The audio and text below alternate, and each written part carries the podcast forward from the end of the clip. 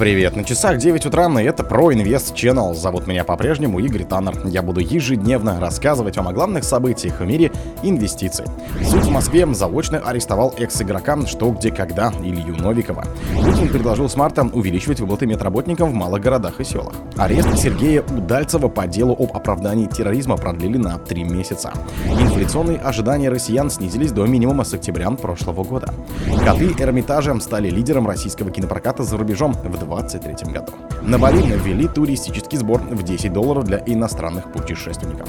Спонсор подкаста — Глаз Бога. Глаз Бога — это самый подробный и удобный бот пробива людей, их соцсетей и автомобилей в Телеграме.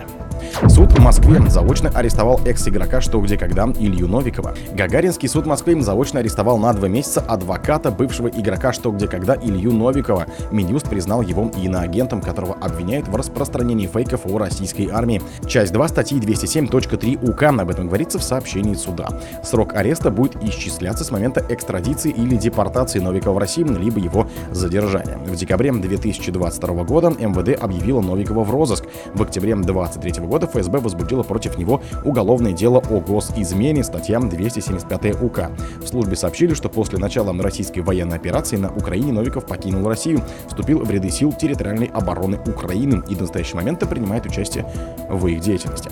Новиков родился в Москве и с отличием окончил Российскую академию правосудия. С две тысячи второго по две тысячи шестнадцатый год был постоянным игроком шоу «Что, где, когда». В две тысячи одиннадцатом году стал старшим партнером юридического бюро Гончарова, Новиков и партнёры, защищал летчицу Надежду Савченко и режиссера Олега Сенцова.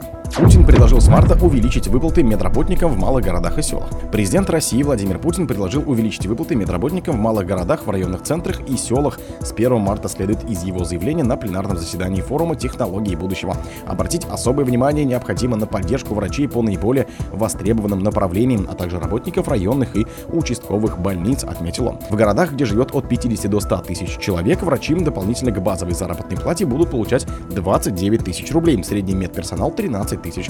В населенных пунктах, где живут менее пятидесяти тысяч человек, врачи будут ежемесячно в дополнение к заработной плате получать пятьдесят тысяч рублей, медицинские работники среднего звена — тридцать тысяч рублей. Понятно, что для реализации таких решений потребуется время по подготовке нормативной базы. Прошу правительством завершить такую работу в короткие сроки, чтобы уже с первого апреля медработники начали получать повышенные выплаты за март задним числом, сказал президент. Кроме того, с первого апреля регионы должны повысить до пятидесяти процентов окладную часть заработной платы медработников, сохранив при этом дополнительные выплаты, заявил Путин. Арест Сергея Удальцева по делу об оправдании терроризма продлили на три месяца. Басманный суд Москвы до пятнадцатого мая продлил арест координатора Левого фронта Сергея Удальцева, включен Росфинмониторингом в перечень лиц, причастных к терроризму и экстремизму, по делу об оправдании терроризма, сообщает в телеграм-канале московских судов «Общая юрисдикция». Ранее Мосгорсуд признал законным арест Удальцева. двенадцатого января Басманный суд заключил его под стражу до пятнадцатого февраля по делу об оправдании терроризма. Защита Удальцева настаивала на незаконности ареста и просила апелляционный суд его освободить. одиннадцатого января Удальцов сообщил об обысках у него дома. Ломятся в дверь, говорят, что из полиции пришли с обыском, рассказал он в телеграм-канале. В тот же день Удальцов был задержан. Его адвокат Виолетта Волкова сообщила, что на него возбуждено уголовное дело по части два статьи двести пять точка два УК «Оправдание терроризма». Максимальное наказание по ней — семь лет лишения свободы. Инфляционные ожидания россиян снизились до минимума с октября прошлого года. Инфляционные ожидания россиян в феврале снизились с январских двенадцати целых семи десятых до одиннадцати целых девяти десятых. Это минимум с октября две тысячи двадцать третьего года следует из результатов исследования Инфом, которое проводится по заказу Банка России. Оценка наблюдаемой инфляции в феврале тоже снизилась до пятнадцати целых двух десятых — шестнадцати целых трёх десятых процента в январе. Число россиян, которые сообщили, что у них есть сбережения, чтобы продержаться какое-то время без основного дохода, повысилось с тридцати восьми процентов в январе до сорока одного процента в феврале. Число тех, у кого нет никаких сбережений, уменьшилось до пятидесяти шести процентов в феврале, с пятидесяти девяти процентов в январе. Снижение ожиданий пока связано с завершением яичного шока. Ожидания потребителей без сбережений, которые теснее связаны с динамикой цен товаров-маркеров, снижаются против декабря существенно быстрее, чем потребители со сбережениями, написал экономист Bloomberg Economics Александр Исаков в своем телеграм-канале «Холодный расчет». Коты Эрмитажа стали лидером российского кинопроката за рубежом режиссером в две тысячи двадцать третьем году.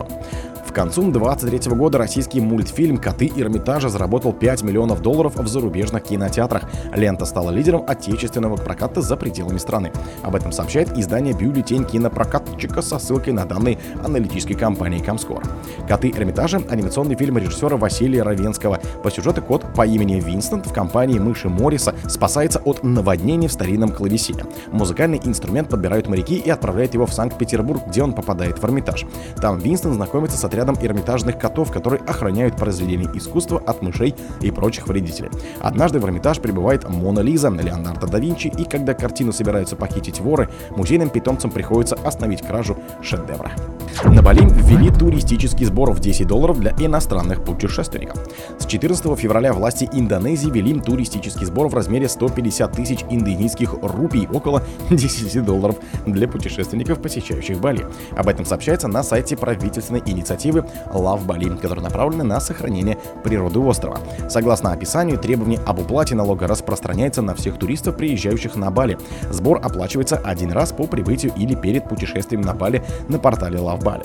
От уплаты налога освобождены обладатели дипломатической или студенческой визы, а также представители официальных делегаций. Кроме того, сбор не будут платить граждане Индонезии и стран Ассоциации государств Юго-Восточной Азии. О других событиях, но в это же время не пропустите. У микрофона был Игорь Таннер. Пока.